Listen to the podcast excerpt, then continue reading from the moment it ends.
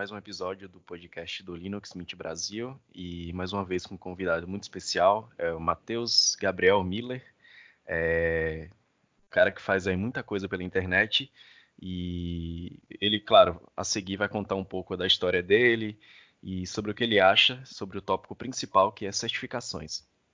É, hoje ele conta com, se eu não me engano, mais de 4 mil alunos na Udemy. Ele tem um canal no YouTube que é o Forfesters, que é, aborda mais temas técnicos e um pouco mais profundo do Linux, mas também tem conteúdos para iniciantes. É, ele tem também um perfil no Instagram, que é o Mateus Linux, que lá ele diariamente está fazendo posts mais variados, é, conteúdos. E é um prazer imenso receber esse cara aí. Então, vamos lá, se apresente aí, Matheus. E aí, pessoal, tudo bem? Uh, primeiro, agradecer o GC aí pelo convite. Acho que o pessoal sabe que o teu nome é GC, né? Não é Linux Mint Brasil. Não sabe. então, é, bom, é um prazer estar aqui. Eu já estou um tempo aí produzindo conteúdo desde 2017, sempre em vídeos e tal. Comecei no Instagram, mas nunca tinha feito formato de áudio. Então, vai ser bacana uh, transmitir um pouco desse conhecimento para vocês. Uh, falando um pouco mais de mim, eu comecei na TI em 2017. Não, perdão, 2014. Tá? Uh, eu tenho 23 anos, então não sou tão sênior assim na, na área. Uh, comecei trabalhando como técnico de informática, depois passei por uns meses aí como desenvolvedor. É, não curti o desenvolvimento, acho que eu trabalhei muito com desenvolvimento em RP, RP é meio monótono e tal. E eu quis migrar, daí passei uh, pelo suporte de duas multinacionais, a Dell e a SAP. Né? E recentemente eu fiz uma, uma transição de carreira e estou trabalhando como DevOps Engineer. Então, estou trabalhando com essa parte de cloud, uh, orquestração de containers e tal. Então, está sendo uma experiência muito bacana. Sobre o canal, desde 2017 faço conteúdo, como o Gessé comentou, um pouco mais profundo sobre Linux, falando um pouco mais sobre assuntos relacionados às certificações e tal. Então, eu tento trazer esse conteúdo um pouco mais diferente, assim, mais uh, baixo nível sobre o Linux, né? É isso aí. Bom, então já puxando um pouco o gancho, é, você falou que está desde 2014 na TI, né? E assim, conta aí a tua experiência com Linux. Quando, se foi logo em 2014, assim, nesse início, ou se foi anos depois? Como uhum. é que foi isso? Legal.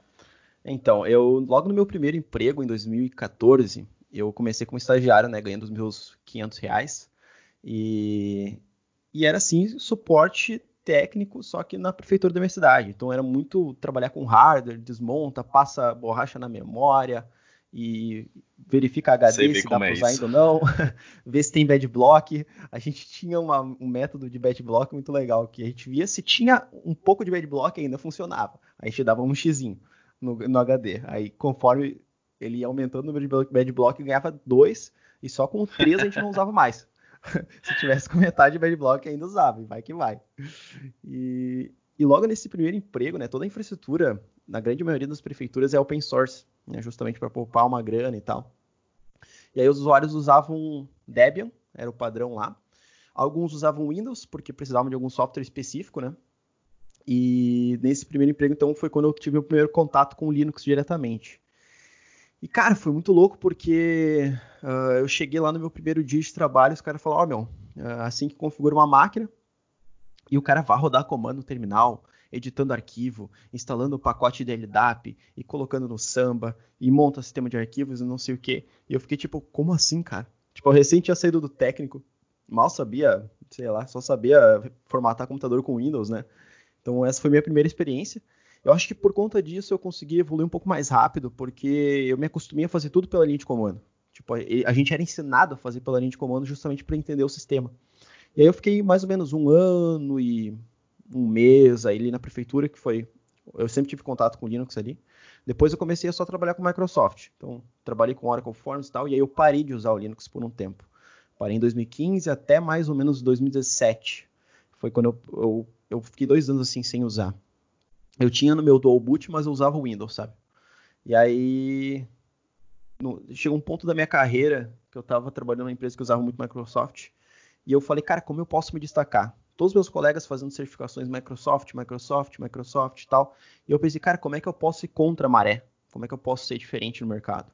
E aí eu comecei a pensar, e eu vi que nenhum deles tinha a certificação Linux. Dos mais de, sei lá, mais de 120 analistas que tinham no meu setor, somente um tinha certificação Linux.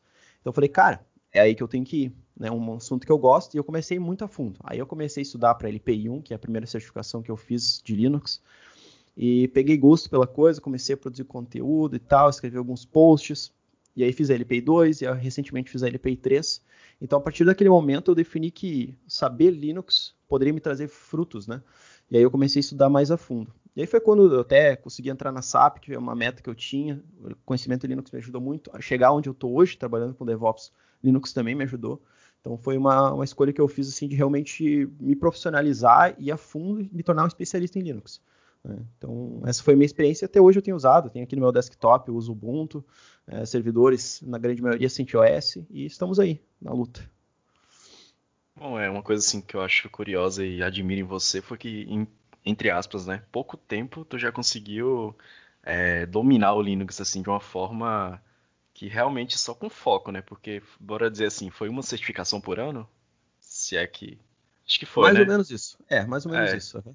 E, e assim, muita gente pode achar, não, é porque você já tinha, sei lá, conhecimento prévio. Não, você mesmo falou que na, quando prestava ainda suporte, é, nem sabia direito o que os caras estão falando, né? De samba, L, LDAP e tal. Não, sabia e nada. É uma, é uma lição, né? De que, pô, se você botar ali uma meta, porque ainda hoje muita gente se pergunta, ah, para que eu vou aprender Linux? É, tipo assim, ainda mais quando a gente olha meio por cima, a questão de vagas no mercado e tal, é realmente, é, eu não sei bem como tá a disparidade, mas Microsoft ainda tá meio que na boca do povo e tal. E uma forma de você realmente se destacar, não ser, entre aspas, só mais um, que porque é muito, bora usar mais aspas de novo, é muito mais fácil você ser um profissional Microsoft do que você realmente dominar o Linux de fato. Principalmente porque uhum. não é um sistema que a maioria das pessoas usa desde a infância, por exemplo, ou então que está no ecossistema ali, que em todo canto. Então, uhum. tudo isso vai contribuindo também para é, você ter um diferencial e ser mais valorizado no mercado, né?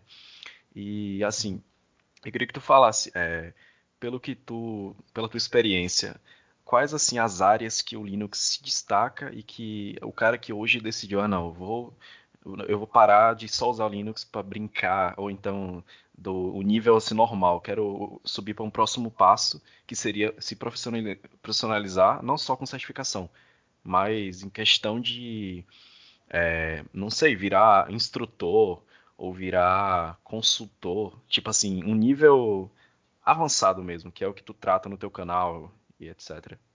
Uhum.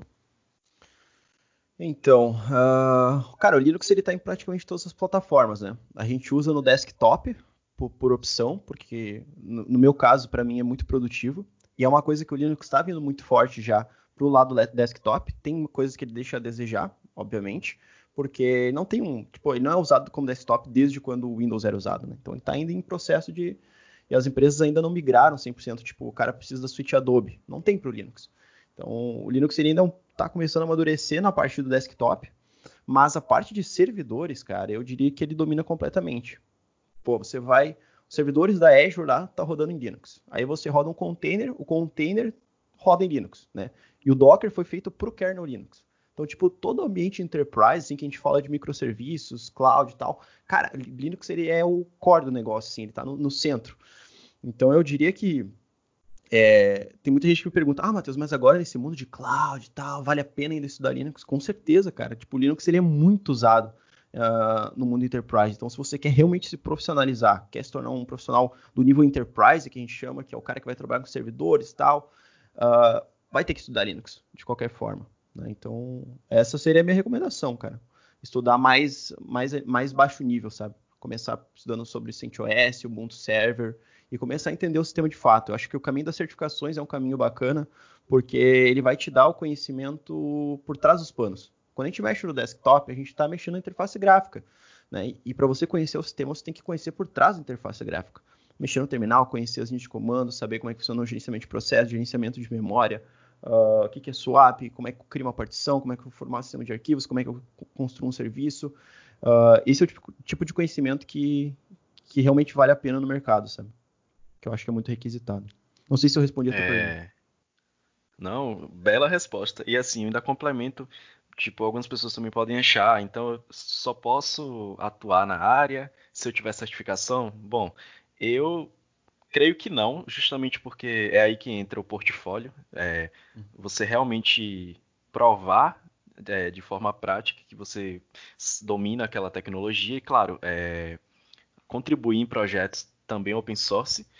E, e assim, vamos pensar numa uma empresa, claro, ba é, baixo nível ou médio nível, que não é uma infra infraestrutura tão gigante assim. É, e ela está lá tendo anualmente custos altíssimos com licenças e tudo mais, da, principalmente a Microsoft, né? Pô, é claro que um cara só, eu acho que seria um pouco difícil para ele simplesmente é, mudar toda essa infraestrutura que está usando o Microsoft ali. Só que se ele tem esse conhecimento de rede, por exemplo, servidores Linux, eu creio que ele conseguiria muito bem mudar boa parte, por exemplo, das máquinas para Linux e reduzir custos altíssimos da empresa. Não sei se você já teve essa, essa experiência de implantar, implantar por exemplo, um, um servidor Linux numa empresa que usava Windows, que eu vejo muito, até mesmo algumas páginas no Instagram, não sei se você já viu, divulgando que você consegue fazer uma infraestrutura completa com Samba, usando LDAP, e, uhum. e assim, pensa aí, é, o lucro desse serviço inteiro iria para quem? Para a Microsoft ou para você? Tipo, eu, eu, creio que seja um, um bom caminho para quem também quer aprender Linux, não só ficar na parte é, de contribuição, né? O que, é que você acha uhum. disso? Uhum. Claro, uh, primeiro, não é necessário você ter certificação para atuar no mercado. A certificação ela vai te ajudar, é como eu digo, tipo assim, a certificação ela é um plus, ela é um a mais, né? Ela te dá um nome, ela te dá um literalmente um certificado que prova que você tem esse conhecimento. Mas nada impede de você entrar no site da empresa de certificação e estudar todos os conteúdos que estão descritos lá. Você aprende, é como se você fosse certificado, porque você aprendeu todo o conteúdo, só que você não tem a certificação. Mas você tem o conhecimento. E aí entra o que você falou também, começar a contribuir em projetos open source, isso vai te dar muita autoridade, né? Uh, começar talvez produzir conteúdo é uma coisa bacana, uma coisa que já me ajudou. Eu coloco que eu produzo conteúdo no meu, no meu currículo, isso ajuda bastante. Então, dessa forma, você consegue, é, digamos assim, substituir, entre aspas, a, o peso da certificação com conteúdos e provas de que você conhece o assunto. Uh, sobre a parte de infraestrutura, eu nunca fiz ou vi a migração do Windows para Linux, mas sobre a infraestrutura da prefeitura, que era uma infraestrutura muito grande, a gente suportava, além da prefeitura, a gente suportava todas as escolas da cidade, que só, é só umas 20, 30 escolas, mas todos os postos de saúde, né, todos os lugares, tudo era com base em infraestrutura open source. Então, cada lugar geralmente tinha lá um PFSense, que fazia toda a parte de roteamento e tal, firewall que protegia a escola. Cada uh, servidor, digamos o Samba, tudo aquilo rodava em Proxmox. Então, Proxmox é uma ferramenta de virtualização totalmente open source. Então, os servidores rodavam o Proxmox, Proxmox virtualizava as máquinas virtuais que também eram Linux. Então, toda a infraestrutura, 100% da infraestrutura, ela, ela era em Linux. E tinham pessoas que usavam Windows. Então, você consegue, inclusive, criar um ambiente misto utilizando o Samba. Então, você consegue ter clientes usando Windows, clientes usando Linux, e você consegue ter todo esse controle. Então, tipo assim, você consegue usar uma infraestrutura 100% open source. Grande parte das pessoas que usavam sistemas lá da, do governo e tal, era tudo em Java. Então você consegue simplesmente instalar o Java e rodar por ali. Tipo, ele é, ele não precisa uh, estritamente usar o Windows para usar uma aplicação em Java, né? Você consegue só instalar JVM e consegue rodar as aplicações, ou uma aplicação web. Aí eu pergunto, por que, que você vai precisar de um custo de licença Windows nesse caso?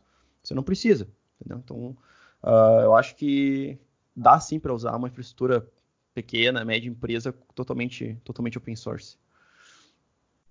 Boa, já deu para complementar bem. e assim, só para finalizar a questão assim, a importância da certificação. Na real, é, não tem praticamente desvantagem né, nenhuma, pô, você vai ser certificado de é, uma prova ainda maior de que você sabe Linux em diferentes uhum. níveis, né? Que inclusive a gente vai aprofundar mais é, daqui a pouco sobre os níveis de certificação. E assim, a área de TI ela é bem, bora dizer assim, democrática, né? Ela não tem um conselho é, sei lá, nacional de TI, não tenho uma OAB de computação, ou seja, você não precisa estar, tá, bora dizer assim, refém de uma instituição ou um governo para regular isso tudo. Então, é, assim como falar de faculdade é um pouco polêmico e certificação, se você precisa ou não, se é importante ou não, é, o fato é que, beleza, você não quer pagar para uma prova de certificação, porque a gente ainda vai falar mais disso, mas assim, é, cara, pensa como um investimento para o seu futuro também, de certa forma. E como caso você não queira, beleza, como o Matheus falou, tá lá todos os conteúdos, você pode estudar, tá tudo organizadinho ali, principalmente para quem tem um pouco de dificuldade de, de estudar sem ter um conteúdo estruturado, né? E uhum. é mais ou menos isso, velho. Exato. Bom, eu fiz um. Deixa eu só complementar. Eu fiz uma live com o, com o Leandro do Cidade Vim Paciente. A gente falou sobre certificação Red Hat. Ele tem várias certificações Red Hat. E ele. Eu não tenho certificação Red Hat, tá? Mas ele tem. E ele falou, cara, é muito, muito, muito pesado você ter uma certificação Red Hat no currículo. Os caras já te vê com outros olhos. Talvez só de você ter a certificação no currículo, você já consegue ser chamado para entrevista. Por exemplo, tem muitas vagas que a gente se aplica, a gente não é nem chamado para entrevista. Mas por você ter, às vezes, certificação, os caras falam, pô, mas esse cara, ele, pô, ele chegou até aqui, ele se prestou a estudar para a prova, pagou, foi lá, botou a cara a tapa e fez a prova. Então, eu acho que isso é muito levado em consideração para você participar de processos seletivos. E um, uma outra exceção, que é uma das coisas que me ajudou bastante, é que quando você vai talvez prestar algum serviço para o governo, não sei se você já viu, mas tem as licitações, né? E a licitação ela descreve lá todos já os requisitos vi, que a empresa tem que ter. E grande parte dessas licitações de, de, projetos assim, eles têm lá, cara, eu preciso de profissionais que tenham certificação nesse nível. Então a, a empresa obrigatoriamente tem que cumprir esse requisito. E aí, se a pessoa não tem a certificação, não adianta nada, porque ela tem que cumprir esse requisito. Então é uma outra, uma outra grande vantagem de ter certificação. Bom, acho que já deu para a galera entender um pouco né, sobre a importância da certificação e mais uma vez, é, não quer dizer que você não vai conseguir se destacar se você não tiver, mas que é uma boa, um bom plus na, na sua carreira, isso aí sem dúvidas, né? Exato. E bom, então vamos já começar aqui em relação aos níveis. Vamos focar assim nas certificações Linux mesmo, assim, as LPI, né? Uh, bom, pelo que eu sei, surgiram primeiro né, a LPI 1, a I2, 3 e a Essentials, que ela precede a, LPI 1, ela surgiu depois. Confere? Confere. Isso. Então, já que ela é, o próprio nome já diz, Essentials, então meio que você precisa saber, pelo menos assim, o que eles consideram essencial nesse primeiro nível de conhecimento Linux. É, fala um pouco sobre ela aí, tipo, quem está interessado em fazer, é, como é que a gente consegue fazer a prova, tipo, nos diferentes partes do. Não só do Brasil, né? Do mundo. E valores. Eu sei que falar valor é meio complicado também em questão de variação, né? Se eu não me engano, uhum. ela é baseada no dólar e tal. Uhum. Mas conta um pouquinho pra gente. E qual conhecimento prévio que a gente precisaria ter? É, não só, tipo, beleza, você tem ali uns conteúdos para estudar, uma. Tipo assim. Não, não vou dizer que ah, só porque é Essentials que ela vai ser fácil, pelo contrário. Inclusive, eu já fazendo um jabazinho aqui, o Matheus ele tem um curso muito bom, um preparatório para para certificação Essentials lá na, na Udemy, que cara é bem extenso, viu? E assim é bem completo também. Então, você que está interessado já pode dar uma olhadinha. Mas vamos lá, continue. Boa. uh, então, uh, muita gente me pergunta assim, Matheus, pô, faço a LP Essentials ou faço a LP1? O que, tu acha mais vantagem? Então, eu vou tentar explicar o meu ponto de vista aqui. Vamos lá. A, a LP Essentials, ela é uma certificação, primeiro, que ela é mais barata que a LPI1. Tá? A LPI1 você tem que fazer duas provas. A LPI2 você também tem que fazer duas provas. A LP Essentials é uma prova só. E ela é mais barata. Então, por exemplo, se, eu não tenho certeza dos preços, tá? Tem que entrar na Personview para ver. Mas eu acho que é em torno de uns 170 dólares a LPI1 e aí a LP Essentials, ela é uns 50 dólares mais barato. Então ela é mais barata, ela é uma prova só. Uh, ela tem menos questões, em vez de 60 são 40. E é, o conteúdo é um pouquinho mais leve, tá?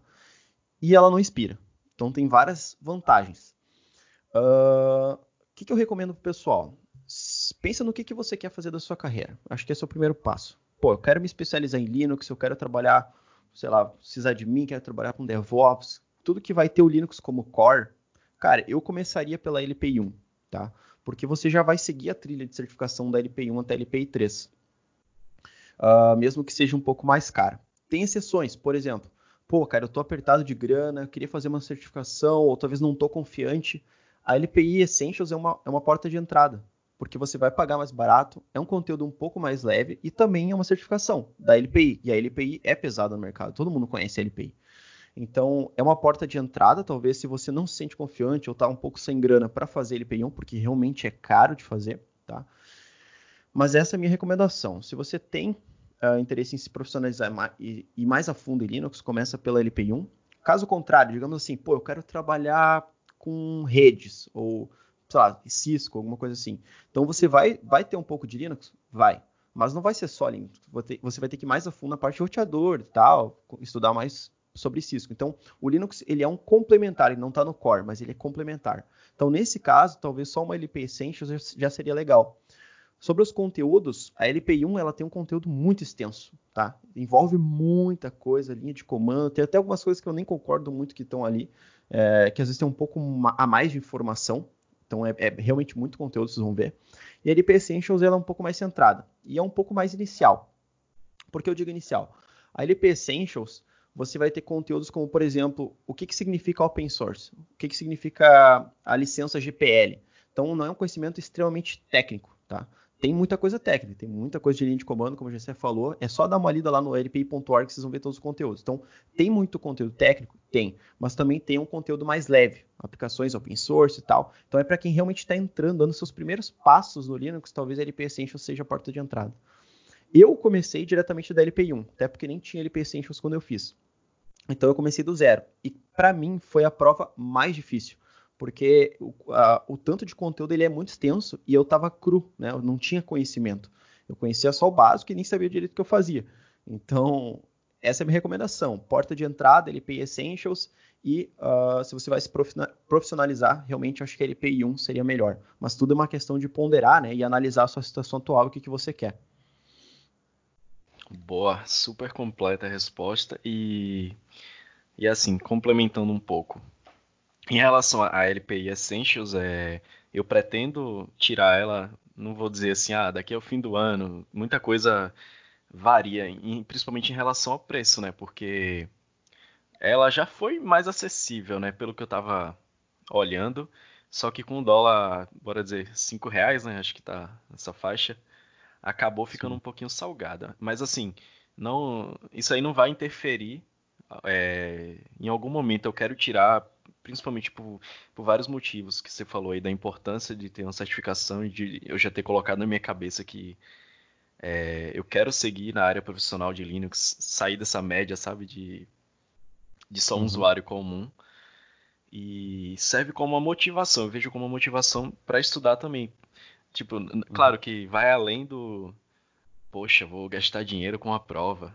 É, tipo, vai muito além desse fator é de realmente aprender, porque aí não, a gente não está mais no colégio é, para se preocupar com só notas ou títulos, e sim com, uhum. nesse caso, com o conhecimento. Então, é, mais do que simplesmente estudar, tem esse fator a mais, né? Que é uhum. a certificação que a gente vai ter é, depois de passar por todo esse processo, que eu comparo com, pô, estudar para um vestibular. Tipo, você disse que passou mais ou menos um ano, né, estudando para fazer cada, cada certificação em média.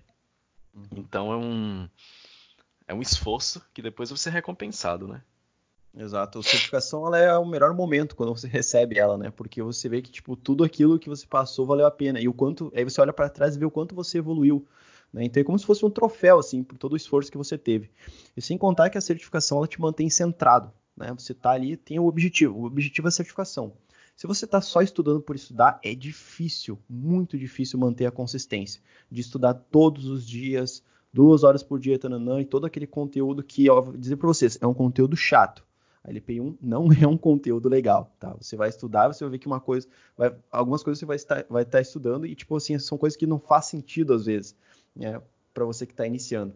Então é um conteúdo difícil de estudar, é maçante, é cansativo e você ter o, o objetivo de ter a certificação lá na frente é tipo um motivador muito grande, sabe? Para você você é, estudar. Sem contar que você faz parte depois de um grupo, sabe? Parece que você entra numa, numa alcateia da galera que é LP1, você começa a ter mais é, contato, é, fazer sociedade network. assim.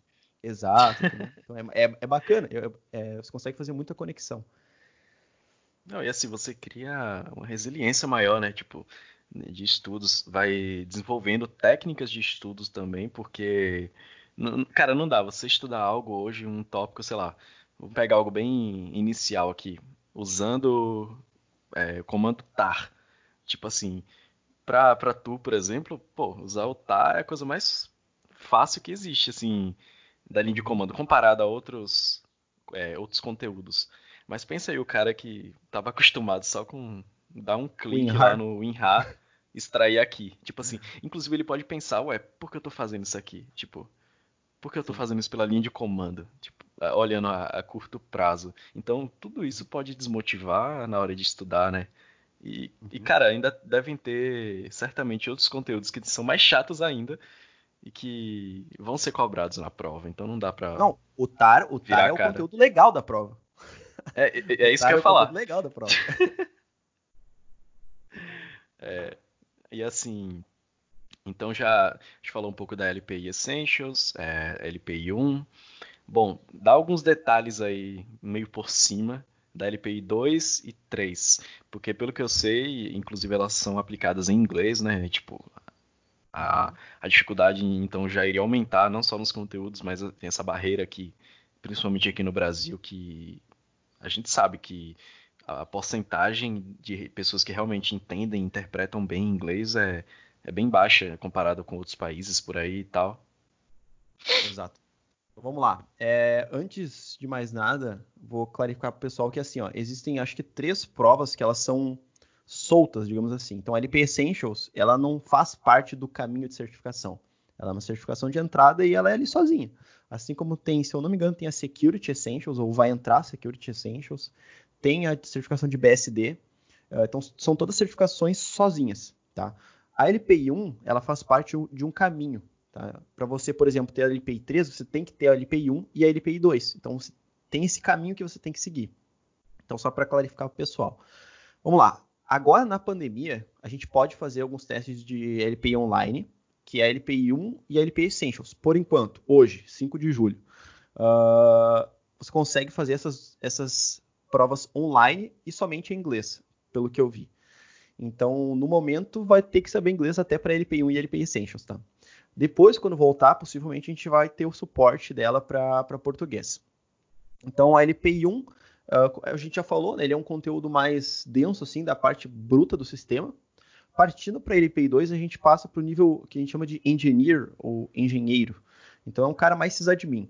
Então, lá a gente vai estudar sobre LDAP, sobre Samba, sobre Bind, sobre Postfix, então é toda a parte de configuração de serviços mesmo que suportam uma infraestrutura open source. Então a partir da LPI2 eu acredito que você já consegue aí tranquilamente brincar e montar uma, uma infraestrutura open source.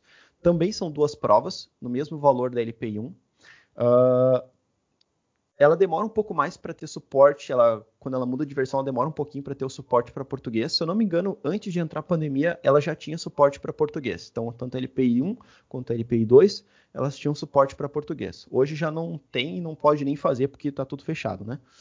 E aí, a LPI 3 é o nível de especialização. Então, são na verdade, existem três, três LPI 3, digamos assim. São três caminhos de especialidades.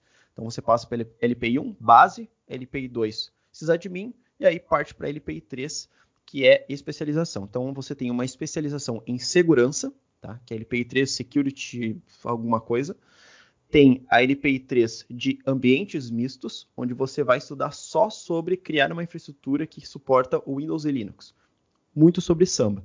Então você tem uma especialista nisso, especialidade nisso, e você tem também uma em virtualização, tá? É virtualização e alta disponibilidade, que foi o que eu fiz. Então aqui você estuda muito sobre load balancers, sobre é, esqueci o termo agora, mas é aquela parada de quando cai um cluster, sobe um outro cluster lá num, num outro estado, que é literalmente missão crítica. É um, um, ambiente de alta disponibilidade, ferramentas de alta disponibilidade. Então são essas três sim, especialidades. Sim. E a LPI 3 ela é uma prova só. Cada uma delas é uma prova só, tá? No mesmo valor. E só tem inglês também, essas três. Acho que respondi. É, e assim, não sei se a pessoa poderia usar esse tipo de pensamento, mas aí já seria algo que inclusive é bem óbvio, mas eu concordo que às vezes algumas coisas óbvias precisam ser ditas, que é a importância do inglês, né? Então, nesse uhum. caso, ao invés de você ficar, né, ah, droga, eu preciso aprender inglês para tirar a certificação, e tipo, vai além disso, não é, não é porque você vai trabalhar com, com Linux, fazer uma certificação que tem que aprender inglês. O próprio cara que tá trabalhando com desenvolvimento, ou então na área de redes, mano, tudo é feito é, com base em inglês. Não tem, não tem mais para onde correr. Então, ao mesmo tempo que você tem que disponibilizar um tempo para estudar o conteúdo técnico, você tem que também ponderar ali e estudar o inglês. Às vezes nem precisa simplesmente ser fluente, né? Uh, saber falar de fato. Mas interpretar um texto, uma mensagem de erro, um log, algo que já vai lhe tirar da média. Porque, pô, esperar ainda alguém traduzir aquilo ali, conteúdo brasileiro, que querendo ou não, ainda vai ser atrasado em relação ao, ao conteúdo oficial ou de fóruns gringos por aí. Então você fica muito atrás. Ou olhar o Stack Overflow, que é, pô, não preciso nem falar, né? Um dos maiores fóruns que tem em relação a tirar dúvidas de programação em si. Só que nesse caso do Linux, você conseguir olhar um fórum oficial da sua distro para tirar alguma dúvida, é, olhar releases, né? Tipo, o que vai ter de, de novo para aquela, por exemplo, as novas atualizações para o kernel Linux, ou então o cara que trabalha com um software específico. É, no seu caso, é Ansible e todas essas ferramentas de DevOps em si. Então, até alguém traduzir aquilo ali, já ficou para trás, né? Uhum. É, cara, eu, eu sou suspeito a falar porque eu sou muito fã do inglês. É uma coisa que eu comecei a estudar quando eu comecei na área de TI, em 2014. E, tipo, quando eu senti o gosto de conseguir me comunicar com uma pessoa de outro país, tá ligado? Conseguir trocar experiências, como, tipo, conheci vários caras lá quando eu fui pra Irlanda, fiquei um mês lá. Conheci um cara lá da Coreia do Sul, tá ligado? E ele falando como é que funcionava as coisas lá, queria ter que servir o exército e tal, e ter essa possibilidade de trocar experiência com pessoas assim, velho. Depois daquele dia eu falei, cara, inglês é extremamente importante. E aí, tanto que me ajudou a entrar na SAP, eu só atendia clientes em inglês, né? Uh, ah, para ler documentação, é, como tu falou, cara, é essencial. Uh, tem muita documentação em inglês e o pessoal do Brasil, às vezes, não conseguem consumir esse conteúdo valioso porque eles não conseguem nem ler inglês saca? Então é requisito, sabe? E eu nem recomendaria fazer uma certificação em português. A tradução da certificação em português, ela não é muito boa. Eu fiz já em português e eu não gostei. Inclusive tem até um botãozinho para você traduzir no meio da prova lá, se você não entender em português, você consegue traduzir para o inglês. E cara, você perde muito dos termos, porque os termos eles são em inglês. Né? Por exemplo, eu estava até fazendo uma série de vídeos lá sobre OpenStack e existe um, um, um um termo lá que é flavor, que é o tipo de máquina virtual que você vai criar. E aí a tradução em português, cara, era sabor. Daí, tipo, tava assim. Nossa, mano. Escolha, escolha o sabor da sua máquina virtual, sabe? Não faz o menor sentido. Então, tipo, uh, tem que saber inglês, sabe? A nossa área, eu diria, felizmente, é uma área que usa muito inglês. Assim, é, eu considero uma aprendizagem meio orgânica, né? Porque você já vai estar imerso ali no inglês. Não tem, não tem jeito. Beleza, você usa ali o seu sistema em português. Só que no core ali, por debaixo dos panos, vai vai estar em inglês. Então, quando você vai ler o manual de algum comando, né? Que, tipo, até alguns são traduzidos, mas ainda tem algumas coisas em inglês. Aí você vai ficar perdido. E, claro, há alguns anos a gente tem as facilidades né, de poder usar, por exemplo, o Google Tradutor e outras ferramentas, mas não, nunca vai ser a mesma coisa. Nunca assim, pelo menos não. Acho que nos próximos anos ainda vai estar tá longe de ser é, uma interpretação realmente assim nativa do idioma, né? É, uhum. Dá para você se virar bem, só que ainda não é a mesma coisa. Então, cara, é, não, tem, não tem jeito. Corre atrás e usa coisas que você gosta ao seu favor. Eu tô fazendo muito isso ultimamente. Jogos, eu tô evitando usar é, traduções. É, filmes e séries, pô, usa legenda, muda o, o sistema operacional para inglês, o seu celular, vive o inglês mesmo e, claro, perder esse medo de falar com as pessoas. Mesmo que você erre, não, você tá ali aprendendo, você vai ser bem mais valorizado porque tá se esforçando do que se ficar, ah não, não sei falar, tô com vergonha, tipo, ninguém aprende nada uhum. assim. Exato. Então... Eu tinha um bloqueio muito grande com isso, de pensar que eu tava falando errado e tal, tinha vergonha de falar nas entrevistas em inglês e tal.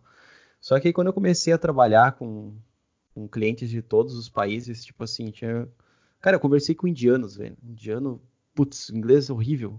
E Nossa. eu achava, eu achava meu inglês muito bom depois daquilo, sabe? Fiz o inglês com... de indiano e inglês de japonês, os dois a 80 km por hora. Qual o pior? É, mal... é maldade, cara, é maldade. E tipo assim, aí eu perdi vergonha, sabe? Porque ah, se eu consigo me comunicar, tá tudo certo, sabe? Eu acho que é, é o negócio é perder o medo mesmo. Tanto que eu até trouxe um, eu trouxe o Mohamed, ele é do Egito. Fiz uma live com ele lá no meu canal, todo em inglês. Era um bloqueio que eu tinha, assim. Eu pensei, cara, eu preciso. Vou me, vou me desafiar, vou tentar fazer uma live ao vivo lá e tal. E vou trazer um cara e vou falar inglês com ele. Ele fez uma apresentação lá sobre DevOps. E tipo, foi muito bacana, sabe? É... Quando você perde esse é. bloqueio. Tipo, o cara nem aí, é... sabe? Se eu falava certo ou não. Ele também nem era nativo. E a gente se entendia. E os dois no mesmo, no mesmo barco ali. É, cara, a galera não tá nem aí. É, tipo, querendo ou não, é, tu já é um espelho para muita gente pelo conhecimento técnico, por ser considerado uma, uma máquina de estudos. e assim, ainda mais em relação a, a botar a cara a tapa assim mesmo, fazer live com gringo e, e tudo mais, já, já vai ser mais uma motivação. Pô, o cara tá lá expandindo os horizontes, é, aproveitando as oportunidades, porque a gente pode pensar, pô, o Brasil tá desse jeito há vários anos, mas lá fora a situação está totalmente diferente. Então, se a gente consegue se comunicar bem e criar esse networking, a, as possibilidades são inúmeras. E aí, isso não fica restrito só no, em questão de oportunidades de trabalho, né? Tudo, uhum. relacionamentos e vai longe. Exato. Exato. É, uma, é um outro mundo, assim. Você consegue conseguir se comunicar é uma sensação muito louca, sabe? recomendo fortemente. Se você não estuda inglês, cara, comece a estudar o quanto antes. Minha recomendação. É isso aí, mano. Bom, é, já que eu citei máquina de estudos, ó, não adianta, não adianta dizer que não é, porque, cara, é, é admirável. A, a, tua rotina pesadíssima e eu vejo assim, eu acompanho muito o teu Instagram, Instagram né, e assim, tu documenta muito é, regularmente o que tu está estudando e mostra resultados e isso motiva muito, porque, ou seja, se você estudar algo hoje e nunca mais tocar naquilo, nunca mais por tão cedo, pelo menos duas semanas, dificilmente você vai lembrar 50% daquilo. Então, diz aí pra gente pelo menos umas, umas técnicas aí. Não, não só de estudos, mas de foco e concentração, planejamento que tu costuma utilizar no teu dia a dia. Legal. Uh, eu não sou um cara muito de técnica, assim, eu acho que isso vem ao longo do tempo, sabe? Quando eu comecei o, o blog também, eu, eu me sentia muito perdido para fazer as coisas, eu, eu achava que eu não tinha tempo, mas na verdade eu tinha tempo, era só questão de priorizar o que, que era importante para mim.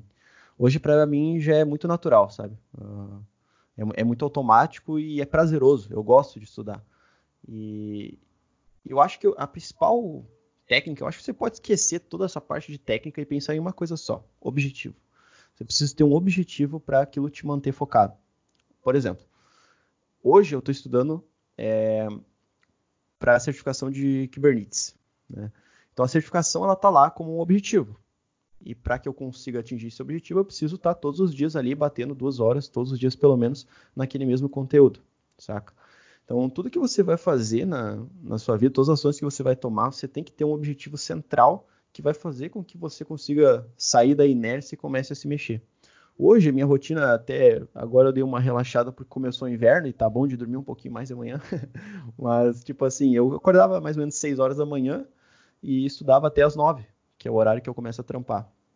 Então, eu estudava 3 horas ali e depois é, do, do, trabalho eu uh, fazia, tipo, treinava ou ficava com a, com a patroa também. Uh, e ainda fazia alguma coisa do canal. Então, assim, eu não tenho muito uma rotina, né? Eu estudo sempre, mas o que me move, o que me faz continuar ali é sempre o objetivo. Então, se eu puder recomendar qualquer coisa para você, é tem um objetivo. Sobre técnicas, a única coisa que eu faço geralmente é de manhã eu escrevo um checklist, uma agendinha que eu tenho aqui, eu escrevo as coisas que eu tenho que fazer para o dia só para não esquecer. E eu vou dando checkzinho conforme eu vou fazendo durante o dia. Só isso. Eu acho que isso já é o, o suficiente para você começar a estudar. Boa. E assim, por mais que a pessoa saiba que aquele conteúdo é importante, se não tiver uma visão assim mais a longo prazo de a importância mesmo, o objetivo, onde ela vai usar aquilo, é muito difícil sustentar isso. É, e não só com estudo em si, outros hábitos, né?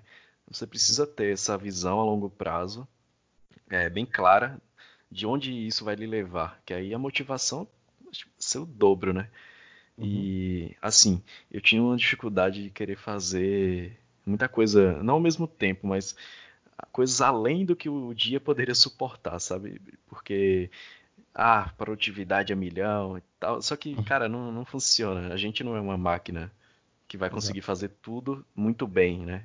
Sempre vai ficar uhum. faltando algo e aí vai começar a síndrome do impostor, toda aquela, todas aquelas merdas, né?